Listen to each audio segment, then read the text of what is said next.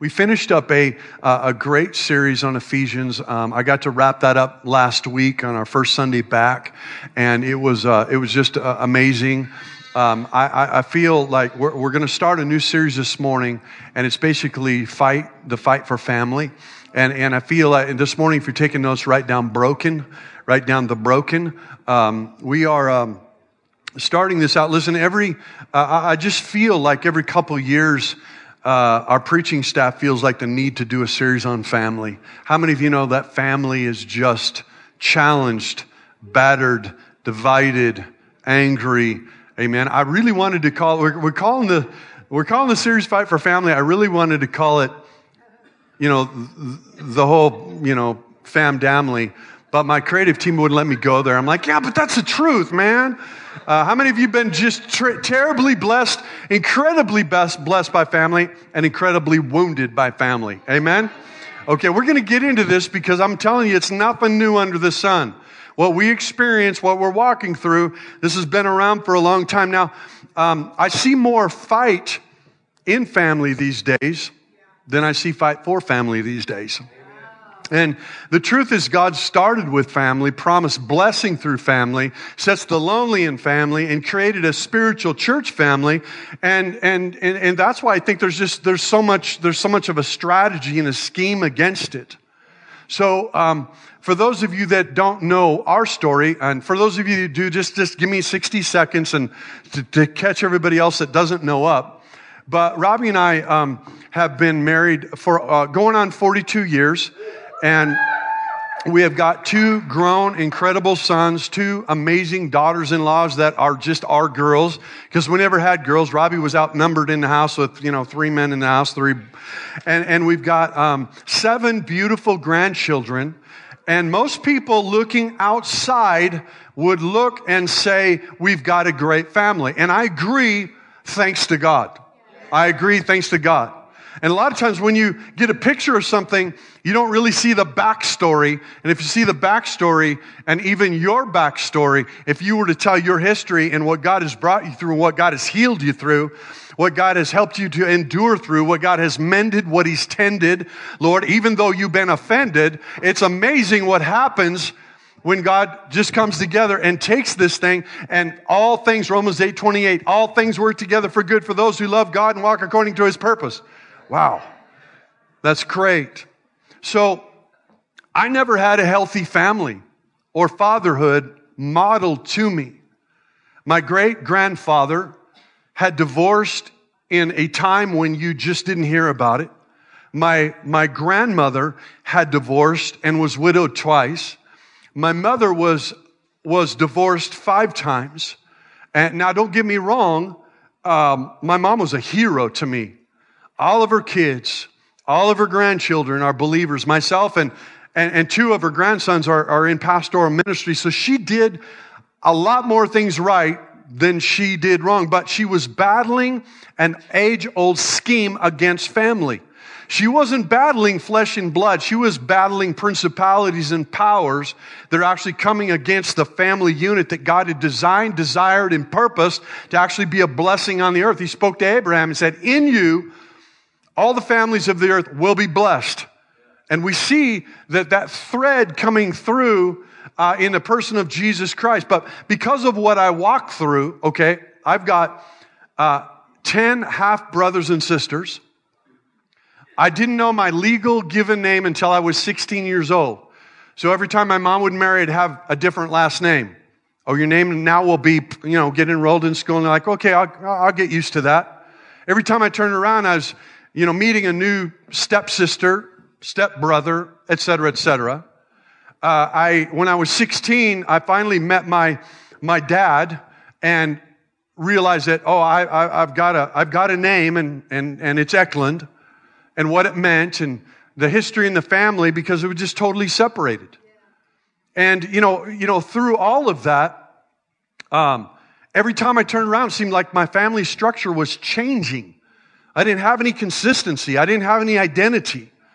Uh, I had a sister, uh, my sister Deanna was born in San Antonio, so we lived down in Texas for a little bit. And my mom told me when I was a little guy, I was only about three years old, I'd see a man walking down the sidewalk and I'd run out there and say, Are you my dad? because I wanted a dad. I didn't have an identity. I, I, I, didn't, you, you look at what God has done and you go, wow, they must have been born with a halo over their head. No, we were born broken just like you were. I was 35 years old before my bubble was popped, and I found out I had an older sister. I thought I was the oldest. Now I have to figure out that whole psychological, sociological thing that happens when you're not the oldest, right? A couple years later, I found out that I had another younger sister that I didn't know of. She's amazing. They're both amazing. And then about probably three or four years ago, I found out that I had a brother that we didn't know about. And his first name is the same as my first name. You can't make this stuff up. It's, I mean, it's just broken, crazy stuff. It's, it's, you know, it's crazy. But it's because there's a scheme, there's an enemy, there's an assignment, there's a devil, there's demonic stuff that just wants to happen, and your family is a prime target. So it would be really easy to start with how embattled the family unit is today, but I think everybody probably agrees. You know, some of y'all come in and you go, hey, wait, wait till you hear my story. I've, I've heard people that got more messed up stuff than I do. Like, whoa, you are messed up. I thought I was halfway normal. I mean, see, isn't that the deception though? When growing up like that, you think it's normal. You think everybody, you know, encounters that. You know, but then you run into like the Addams family, right? Yeah, Uncle Fester and, you know, all this stuff. But when, when we look at this, I want to start with how much purpose and how much plan and how much glory that God desires for the family. That's why there's battles. So, number one, the family was designed to worship together. Psalm 96 7, it says, Ascribe to the Lord, O families of the people, ascribe to the Lord glory and strength. Family was designed to provide shelter. Psalm 107 41 says, But he sets the needy securely on high, away from affliction. He makes his families like a flock. God spoke to individuals and to family when he would speak his word. Jeremiah 2 4 says, Hear the word of the Lord, O house of Jacob, and all the families, somebody say family, of the house of Israel. Family was designed to build and war together. Family was designed to build and war together. Nehemiah 4:13 says, "Then I stationed men in the lowest parts of the space behind the wall, the exposed places, and I stationed the people in families with their swords, spears, and bows. God's designed a family to build together and to war together. God still takes action to form family. It says in Psalm 68 6 that God places the lonely in family. Another translation says God places the solitary in family. You were not created to be solitary. You're created for community. When the enemy basically does what he does and causes you to be solitary, you get weird. We do. We do. We're not created like we're created for community. It's not good that man should be alone. Okay? God has established family in heaven. This is, this is awesome. Ephesians 3 14 through 15. For this reason, I bow my knees before the Father, from whom every family in heaven and on earth is named. God would at times discipline, um, He would discipline whole families for the action of one person because they're connected. God would also bless whole families because of one person, because they're connected. In First Chronicles 13, 14, it says, And the ark of God remained with the household of Obed Edom and in his house for three months. And the Lord blessed the household of Obed Edom and all that he had because of his obedience. See, so we're committed to this series on family because God's committed to family, and there's a constant scheme of the enemy to destroy or at least redefine family, which in essence is destructive. A number of years ago, we, we did an invitation to our community. We were just trying to reach out. And so uh, we, we, we felt like the Lord dropped a phrase on us um, our family, uh, your family, God's family. And so what we did was we, we just made a little flyer up and we put it in the local newspaper. And the next couple weeks, man, I kind of forgot we did that. And we had new people coming in and somebody said, Hey, well, what's going on? I said, Ah, oh, you know what? People are responding to actually the invitation of family because it resonates. It's what we were created. It's who we were created. And so there are, y'all, y'all with me? Okay. I don't want this to be like, you know, you take and drink from a fire hydrant. You know, I'll slow down if I need to. I haven't preached for like three months. I'm cutting everything down. I did a wedding. I did a wedding yesterday, and I always, I always ask the couple. It's kind of tongue in cheek. Do you want the 45 minute wedding sermon or the 15 minute one? Nobody's ever taken me up on the 45 minute one. I don't know why. But anyway, so what was kind of funny, and I, I think she would be fine with me saying this. So the basically the um, the the the the grandma was was kind of working me a little bit. It's like, hey, hey, can you make sure that the sermon is short? I'm like, oh, okay, yeah, okay, I'll shorten it up a little bit. Well, then I'm talking to grandpa, and grandpa hasn't been in church for a long time. And so I said, well, when I found that out, I just made it longer. A captive audience. Family is fun.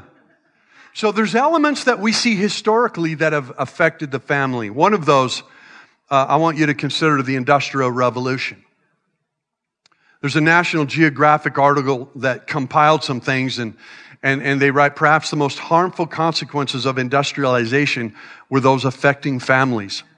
Before industrialization, families served both social and economic purposes. Married couples and their children worked together in farms or shops. In 18th century Great Britain, for example, men and women would work together uh, in their homes doing jobs like, um, you know, spinning wool into textiles and, and weaving those into cloth. And then they sold their products in, in a system that was called the putting out or the domestic system. However, with the rise of factories meant that most male workers no longer worked at home. Some men had to leave their families uh, behind for jobs in the city. You started seeing, you know, people moving from kind of the spread out real thing back, you know, into, into the city kind of uh, situation.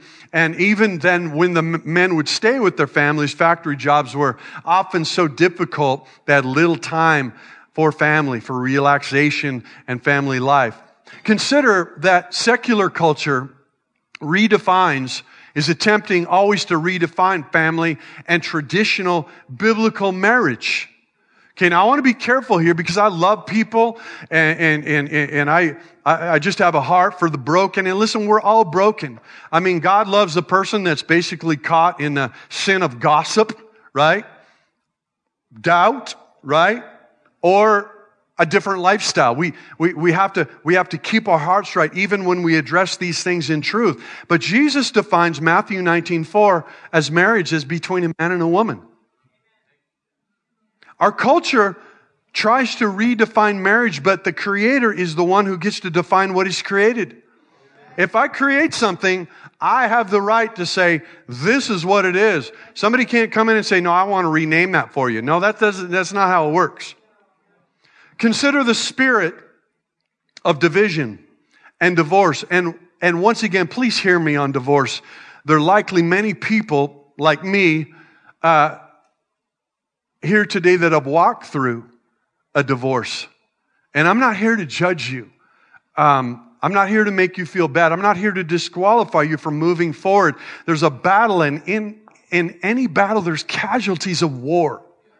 But we serve a God who is so faithful to, to, to bring restoration and to bring new seasons in life and people.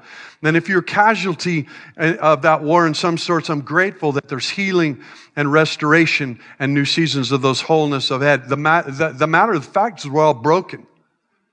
The first marriage, think about this. I did a wedding yesterday. There was a lot of family and friends gathered around to witness that union. And you know, the purpose of that is not so, hey, you know, I heard there's going to be a really good food afterwards. The purpose of family and friends coming is to basically, they're saying, I'm going to support the witness. I'm, I'm, I'm going to, I'm going to support the, the, the, the married couple. I'm going to pray for them. I'm going to be there for them. I'm going to help them in there. So God actually put together the first marriage. He was the only witness. And guess what? It ended up being tragically broken. Okay, so we all come from some sort of a broken uh, uh, history. When sin entered the willful choice of Adam and Eve, there was a release, this illegal operating system, this thing that we call sin. And this DNA, spiritual DNA, so to speak, it started in the beginning. Now I want to show you how sin changed the relationship even. I want to show you this. It says in Genesis 2, verse 22 and 23, and the Lord fashioned into a woman the rib. Somebody say rib. As we're going to address that word rib. Uh, the, and the Lord fashioned into a woman the rib which he had taken from the man and brought her to the man. The man said, At last, this is bone of my bones and flesh of my flesh. She shall be called woman because she was taken out of man. Okay? So this was like did you recognize that God actually named Adam, but God did not name Eve? Okay? So, so when this happened, now, now, now, well, let me read chapter three, what happens after the fall, and then let me explain something. So now in chapter three, we've seen that, that Adam has partaken of what was forbidden. They've fallen, they've hidden, there's been shame. Something changed drastically. And it says in Genesis 3:20, now the man named his wife Eve because she was the mother of all the living. I want you to just note that. I'd never really kind of seen this distinction before. But once again, God named Adam. God never named Eve. And Adam named her in the beginning and called out her purpose. Jewish scholars believe that most of the time where we, I mean, you know, we're, we're looking this and our translation says rib. Well, that's not translated more than about two times as rib, that, that Hebrew uh, word in there. It's mostly translated in a different way, which the Jewish scholar, uh, w- w- they would teach that it's a side, that, that God took one side of a man, he split the man in half, and he formed the woman from one side and the man from the other side. And in this, he recreated this human into two separate beings from one being, basically saying we are one and the same. When Adam, when Adam says, when he said, I will call her woman, that, that word means humankind. And in essence, he was saying, we are the same. Now, what happened is after the fall, he named her Eve, which changed her purpose. It's kind of interesting. Something shifted when sin entered. And it changed her purpose. And then we see there's, there's basically three things that happen in the fall. We, we see that there's a, there's a shame. They hid themselves from God. There's the blame. It's her fault. Where was your voice, Adam? Where was your leadership? Because before you said we're the same, now you're saying, ooh, she's different. And then we see that there's basically uh, blame, shame, and competition. We see there's, a, there's, there's something different. So, we've all been given a heritage of brokenness from the first family. Look at the dysfunctional families in the Bible. The first family had a son who killed the other son. We see the competition. You know, God had said, Hey, this is the, this is the required, this is what I honor as a sacrifice. The other son, rebellion and like, you know, I want to offer this and, and basically jealousy. Uh, Joseph's brothers sold him into slavery. How many of you ever did like, like kind of cruddy things to your siblings? Seriously. Man, I, I've just, you know, they say confession is good for the soul, right? I did some cruddy things to my siblings. I really did. I mean, Gosh, my, my two sisters, we I mean, out in the yard, I remember one time it's like I got a dart, right? Like, run, run, boom, right on the head. Seriously. And then my younger sister, and she's probably watching, please forgive me. I, I, I ask you for, she, it's like my mom raised really strict with myself and my, my, my sister. And then my younger sister came along about like, you know, 10 years later. It's like all the rules changed. And she was just, I'm sorry, she was a brat. You were a brat. Sorry, you were a brat. And we would do mean things to her. We would try, to, I mean, seriously, we raised like, oh man, this is way transparent. Okay, so we, so we raised like turkeys, right? Have you ever been around turkeys? They are mean. Turkeys can be mean. And so she would just be doing her little stuff, and my sister and I look around and we just throw her in their turkey pen. Seriously, they just flog on her and then we come and rescue her. And I mean, I'm amazed she loves me. I'm her favorite brother today. And actually, I'm her only brother, so she has to love me. But if you think about this, look at what Joseph's brothers did. They sold him into slavery. Actually, they wanted to kill him, but you know, God's plan and God's purpose. How about Isaac's family? Esau and Jacob were at odds. Stolen birthright. Man, I, have I've walked with families that are fighting over like inheritance stuff. It's nothing new. It's been around because it's a great tactic of the enemy. Or, or King David's first son was a rapist. Absalom, his second son, tried to steal the kingdom from him and slept with all of David's wives. His son Solomon, even though he was given the gift of wisdom, just married everyone that he wanted to sleep with. You talk about a messed up family. How about Moses and his family? Oh, Moses, greatest prophet in Israel. How about, let me, let, let me just, I love this story. I think it's so good. You guys with me? All right, Exodus 4 21 through 26. It says, uh, and we're going to we're gonna read just through 23 because I don't want to give it away. But the Lord said to Moses, When you go back to Egypt, see that you perform before Pharaoh all the wonders which I put in your power, but I will harden his heart, so he will not let the people go. Then you shall say to Pharaoh, Thus says the Lord, Israel is my son, my firstborn. And so I said to you, Let my son go that he may serve me, but you have refused to let him go. Behold, I will kill your son, your firstborn. So now, what we find is Moses is moving forward with an amazing mandate. God's been training him, teaching him, giving him really cool mad skills. I mean, seriously, can you imagine how stinking cool it would be to have a staff that when you threw it down, it turned into like a snake? Or a hand, when you put your hand in your robe and pulled it out, it would be leprous, and then you would put it back and it would be healed? Seriously, you could shake up the local coffee shop. Just walk in there and just. I mean, cool stuff, right? So, great purpose. Israel's been in captivity for 400 years. Moses is the man of God. He's going, he's going to deliver them. And then something happens right here in this passage. It says in verse 24, now it came about at the lodging place on the way that the Lord met him and sought to put him to death. Oh, wait a minute. I thought it was the man for the hour. I thought it was the, I thought it was the deliverer. And it said, then Zipporah, that's his wife, so Zippy took a flint and cut off her. No, you can't. You think about this. She took a flint and cut off her son's foreskin. Circumcision, y'all. Ooh. Threw it at Moses' feet and said, You're indeed a bridegroom of blood to me. And so he let him alone. And that time says, You're a bridegroom of blood because of the circumcision. So here's the big story God was going to kill Moses. Even with all the purpose, he was going to delay Israel being delivered because something wasn't happening in Moses' family.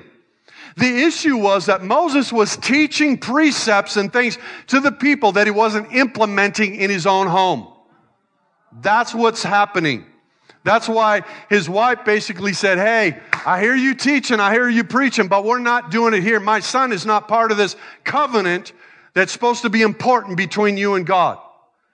Woo, family.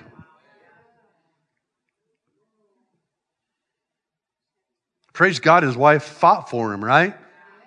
There have been times in your marriage when your spouse will fight for you. Because, you know, it's not like you're both kind of up on the same time. You know, you're like, whoa, she's up, I'm down, blah, blah, blah. I led my wife to the Lord. We had been, we had been um, seeing each other for about three months, four months, maybe five months, and we started talking about marriage. It didn't take me that long. I, I, I knew within about five minutes if she would have me that I would give my life to her Took her a little bit longer. But I mean, at the time, man, I was out of high school and, I, and my dream was to be like a guitar slinger, just a rock and roll, whatever. That's what we did. We actually, music had really brought us together. We got married. We had a rock and roll band. We traveled for, you know, a year and a half, two years. That's what we did. But it's kind of interesting because when we go back, there's this point in time when, um, I'm not like, I'm not walking a righteous life, man.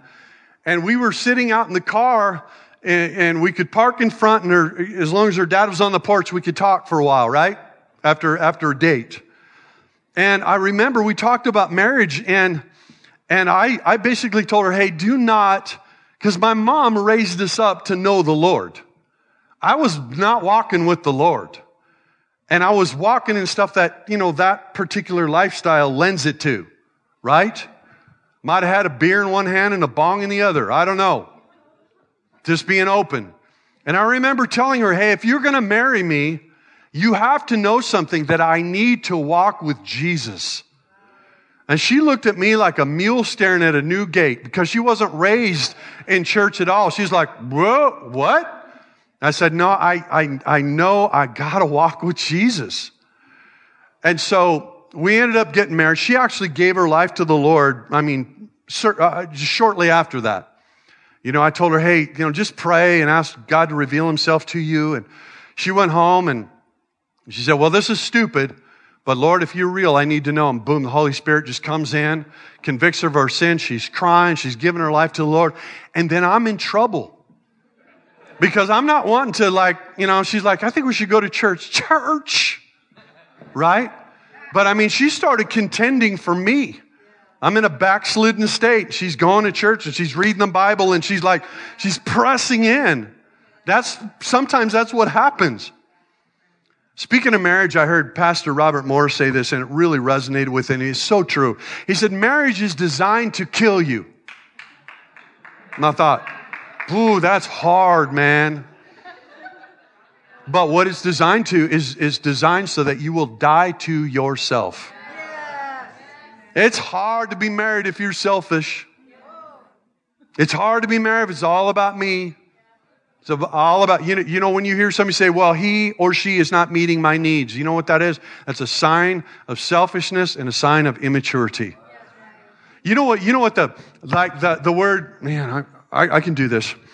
The word righteousness, Abraham believed God and it was counted unto him as righteousness. That word righteousness is a Hebrew word that if we see it played out, it means like if there's righteousness between my brother and I, then it's almost like I'm in a position where I'm saying, no, it's all about you. I want to do what blesses you. I want to do what, what, what encourages you. I want to serve you. He's doing the same thing to me. And in the middle, both of our needs get met.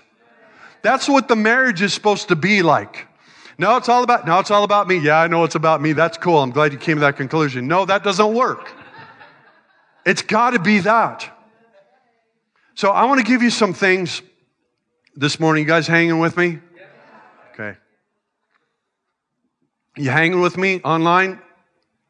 Okay, cool. Whew. My little sister might have shut me off already. She might have, we'll deal with offense next week.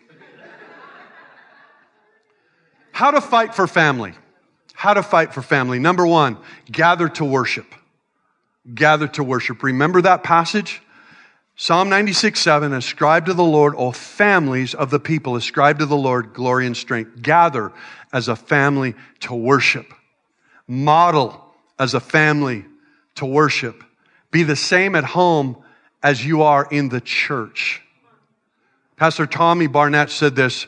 He said, I never lead devotions at home. I just led a devoted life at home.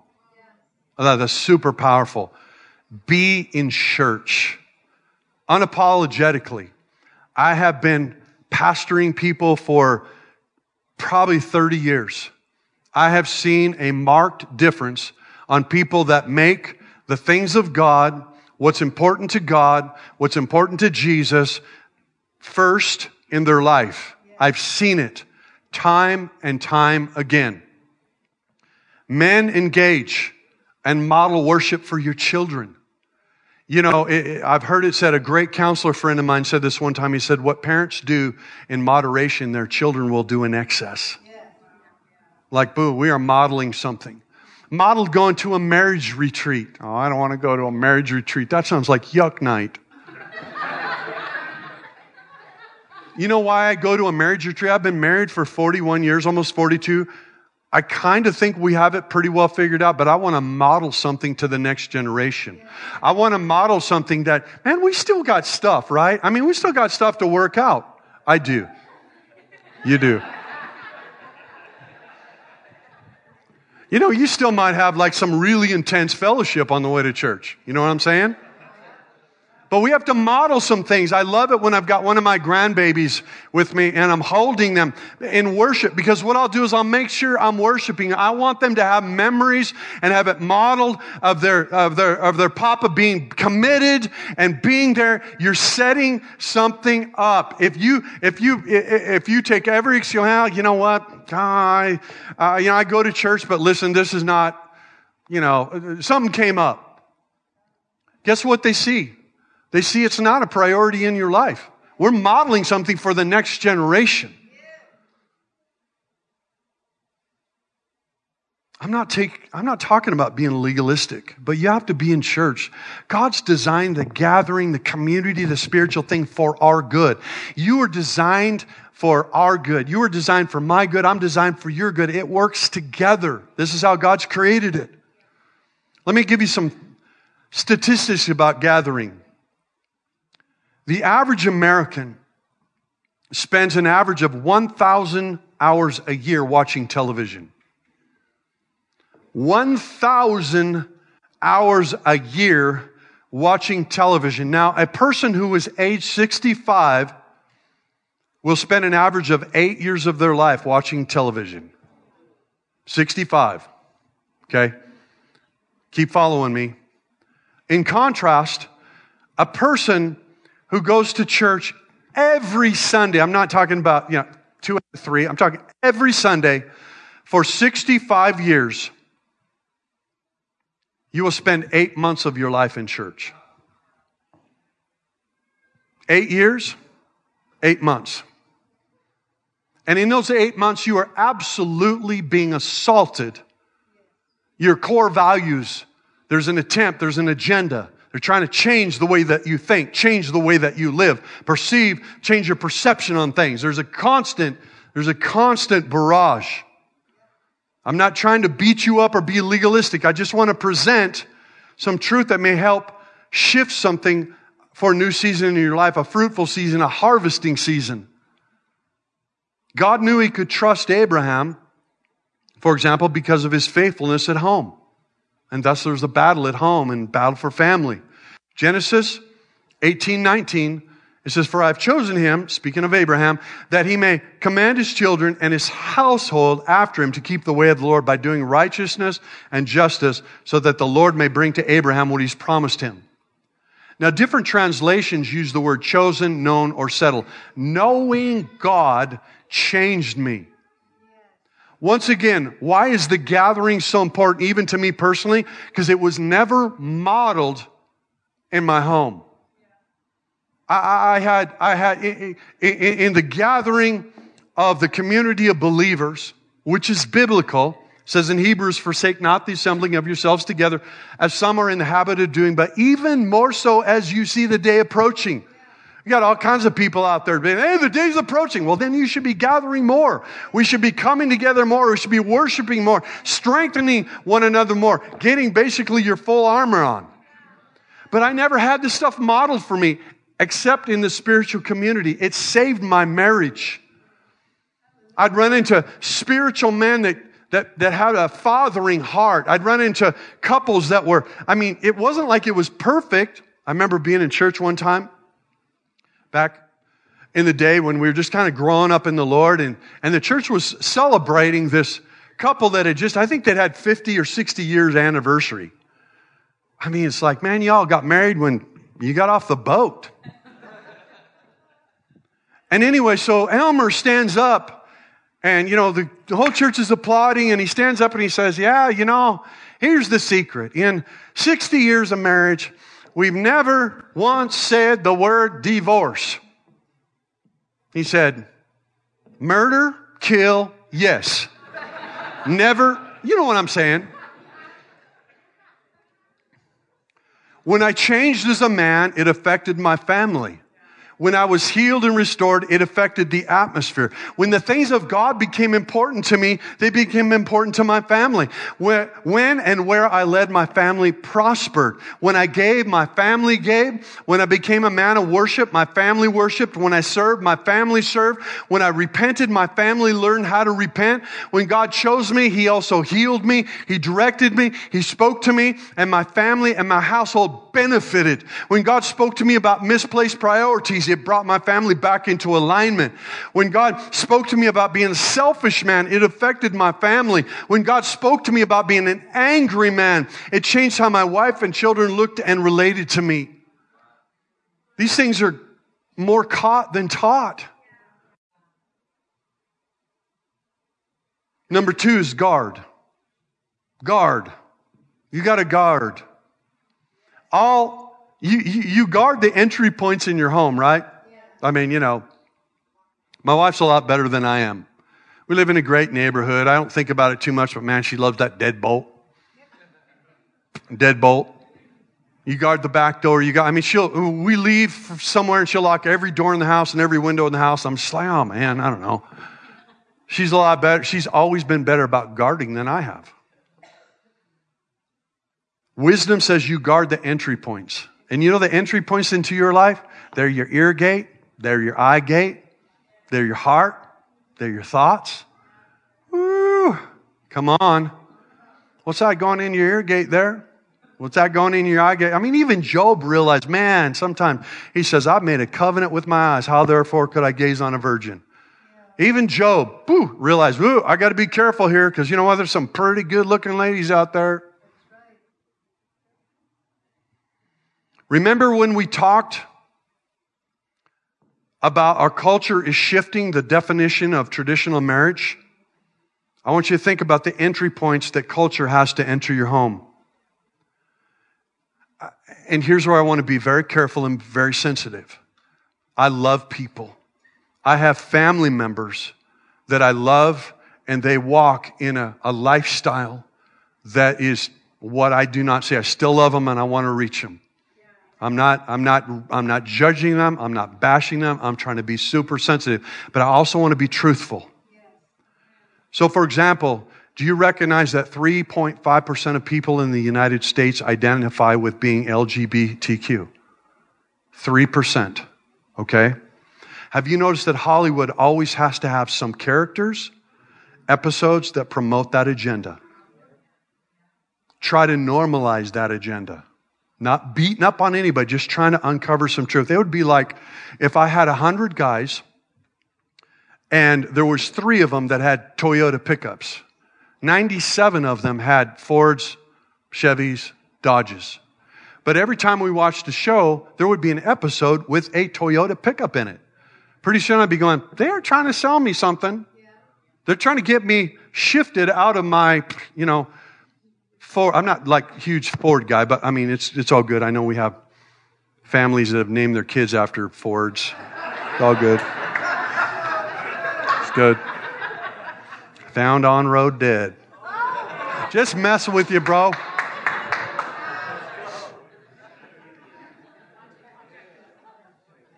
Or we normalize, or we normalize that living together without being married is normal. That's redefining biblical truth. God never intended couples to live together unless they were under the covenant of marriage. Don't settle for God's less than God's best. I mean, I've talked to couples and walked them through stuff and loved them through stuff where they finally say, okay, I think it's time to do this. And then when they come under that, that, that covenant of blessing that God has created, go, why didn't I do this earlier?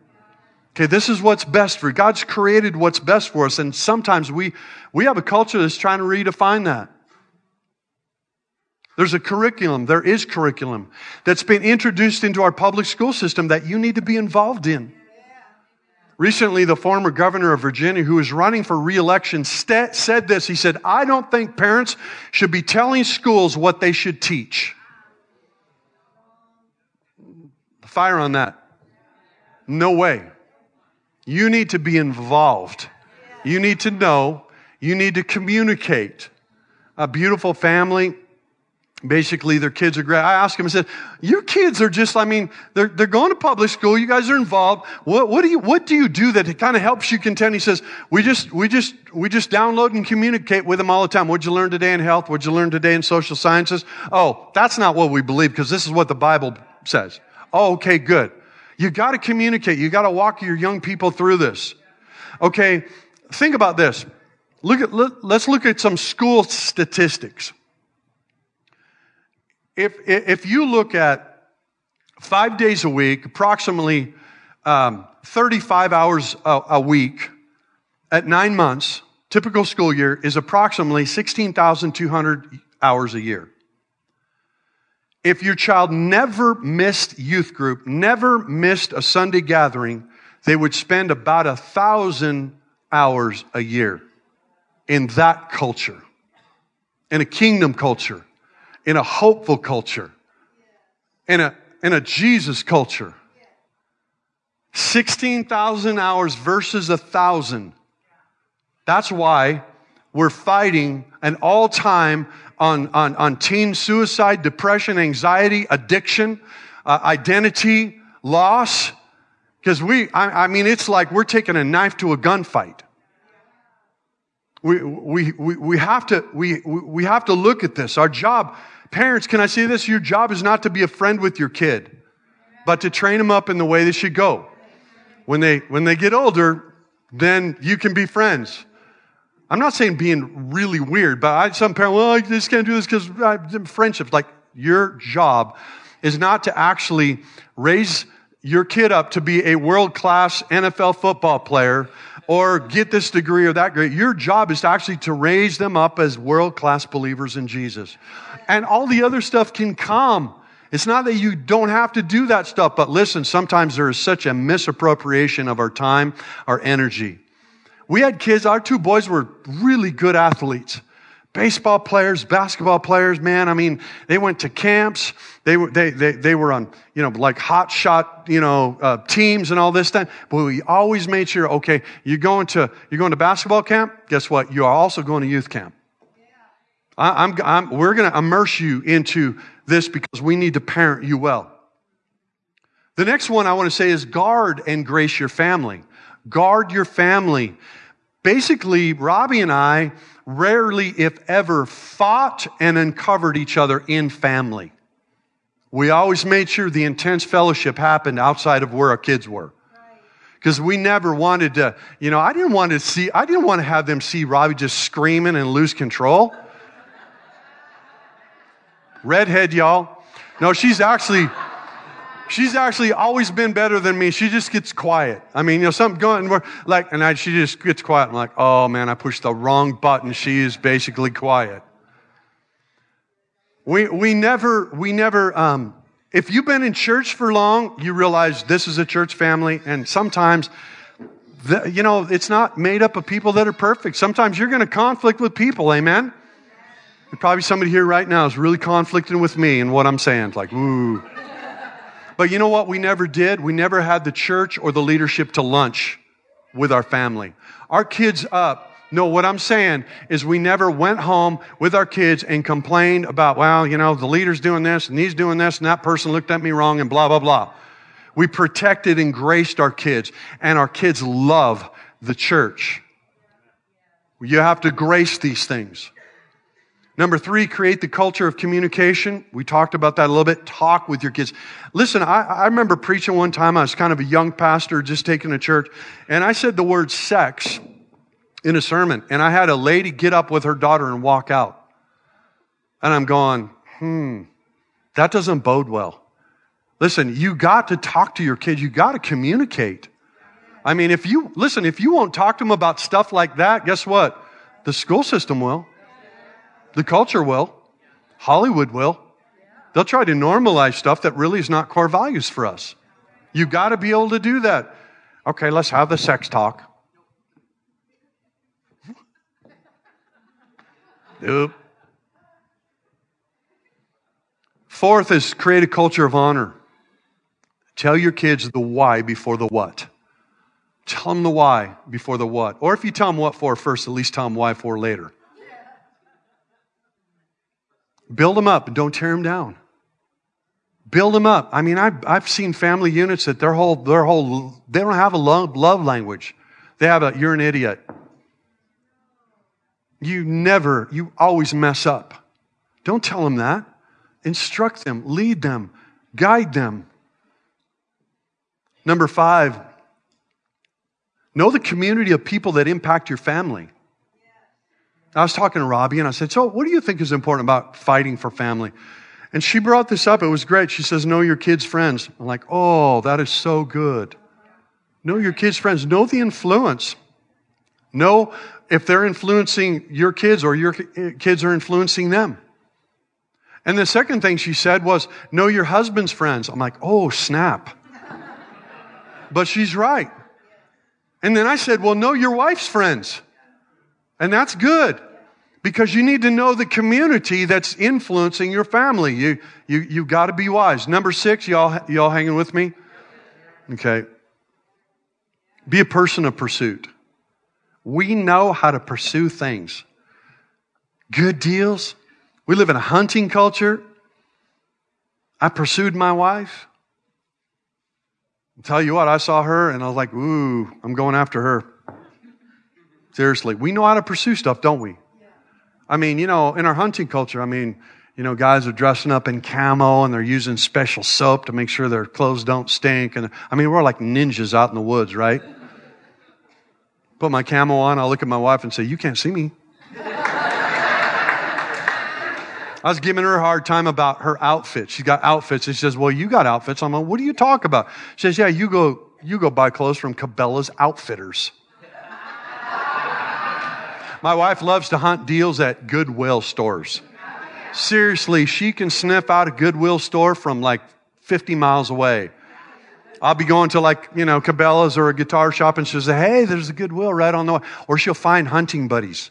She'll find, she'll find a couple people that love to go hunting for. I'm like, you guys just, I'll go and I'll drop her off and I'll take a nap in the parking lot. I will. I'll, I'm sleeping. Let me know. And then you know what happens? Here, here's the crazy thing. I, I, seriously, this has happened more than once. I'm in Cabela's. I've dropped her off at Goodwill or something like that. And she's hunting. Man, she cannot. You've never seen, maybe your wife does. I don't know. I don't watch how these ladies do it. But she can r- rifle through like the clothes hanger thing. I mean, it's just like, just like that. It's like, you know, one of us shooting off a magazine, an AR or something. It's crazy. How can you? But I, am in Cabela's. She's there. I'm dropped her off. It's good. And she'll call me and says, Hey, I found a really nice coat for you. It's like, really? Cool. She pursues. There's also kingdom things to pursue. In 1 Timothy 6, it says, But flee from these things, you man of God, and pursue righteousness, godliness, faith, love, persever- perseverance. Who in their right mind wants to pursue perseverance and gentleness? It says, fight the good fight of faith. Take hold of the eternal life to which you're called and for which you are made the good confession in the presence of my witnesses. When I see that and I see fight the good fight of faith, take hold of the eternal life. So many times we are living way below our call. We're called, man. I mean, our destiny, our, our purpose is in heaven. We're called to bring kingdom down to earth. And so many times we're just living on an earthly base level instead of living above, keeping our mind on those things above and not below. It's crazy how we do this. You also fight for your family by pursuing those things righteous, godliness, faith, love, perseverance, gentleness. These are the elements of a good fight. Can I just say this, guys? Pursue your spouse. I don't care if you've been married for 42 years. Pursue them. They like to be pursued. They like to, like, hey, you know, I mean, I, am terrible. My wife has to coach me all the time. I am. I'm like, she's amazing. I mean, I'm married way, way above my pay grade. I know that. But she has to come out and say, How do I look? I'm like, Oh, man, she beat me to it. You look amazing. Can I give you a little tip? If your wife comes out and says, How do I look? Just never say fine. I, I did that before, it didn't go well. Pursue your kids. Pursue your kids.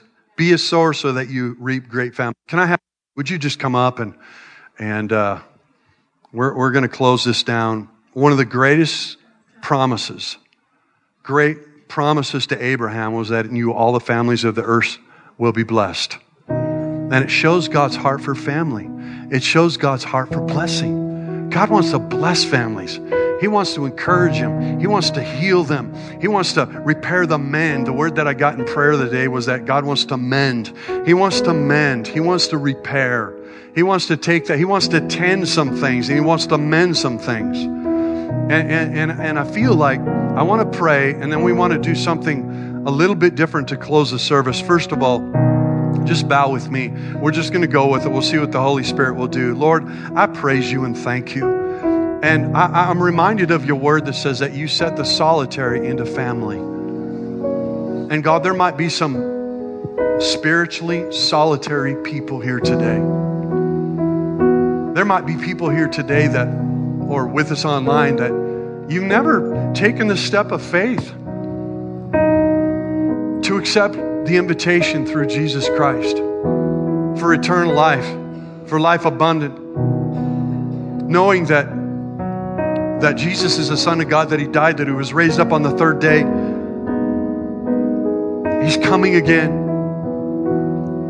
And there's an invitation in the Spirit, in the Word of God. That's the gospel. The good news is that Jesus, if you've never taken the step, maybe you felt the presence of God, maybe you've had God even speak to you before, but you've never taken that step to say, I become a follower of Christ today, I'm going to give you that opportunity. Nobody else is looking around, just me.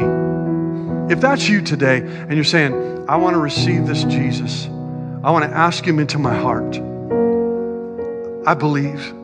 If that's you today, that's your step of faith and confession.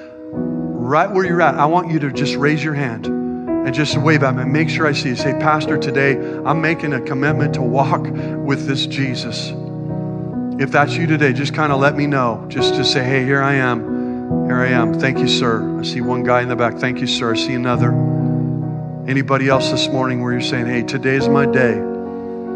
I mean, you may not understand it all. I didn't understand my wife.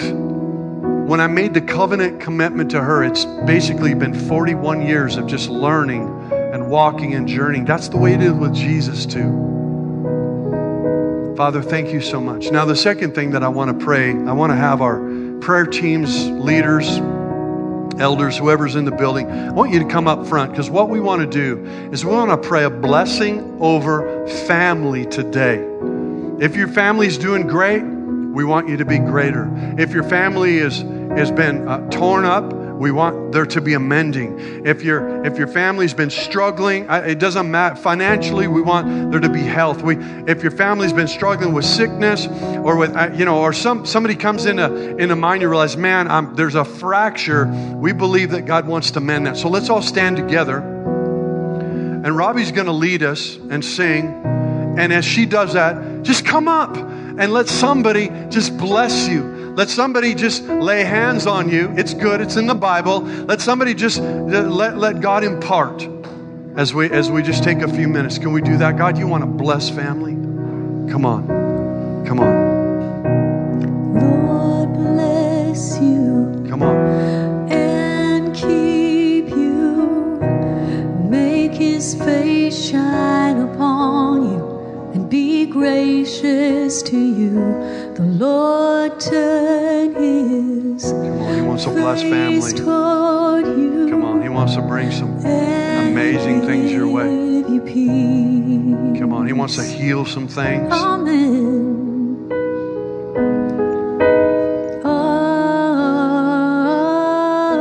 Sometimes it takes a shift of faith. It takes a step of faith. Just I'm taking a step. I'm taking a step into that. It's like the woman that pressed through the crowd. She had some stuff going on and she pressed through to say, I need to be touched. I need to touch the Lord today. That's the desire of God. Come on, church, let's sing this. The Lord bless you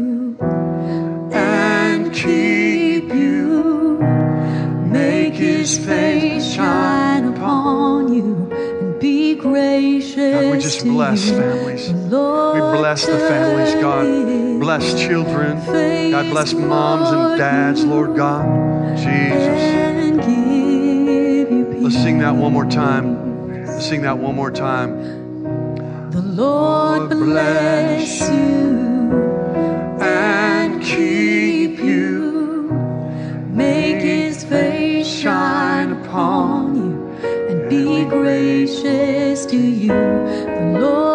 let's extend our hands. Let's just worship.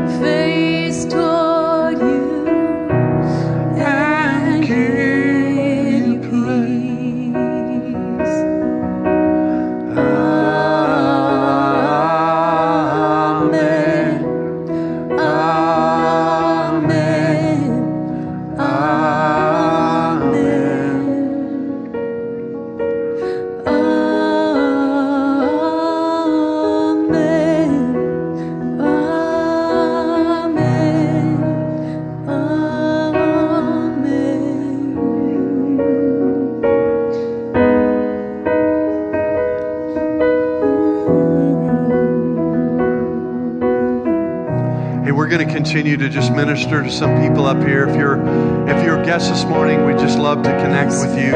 At the information desk on the left, we've got a gift. We'd love to love to just just meet and, and bless you.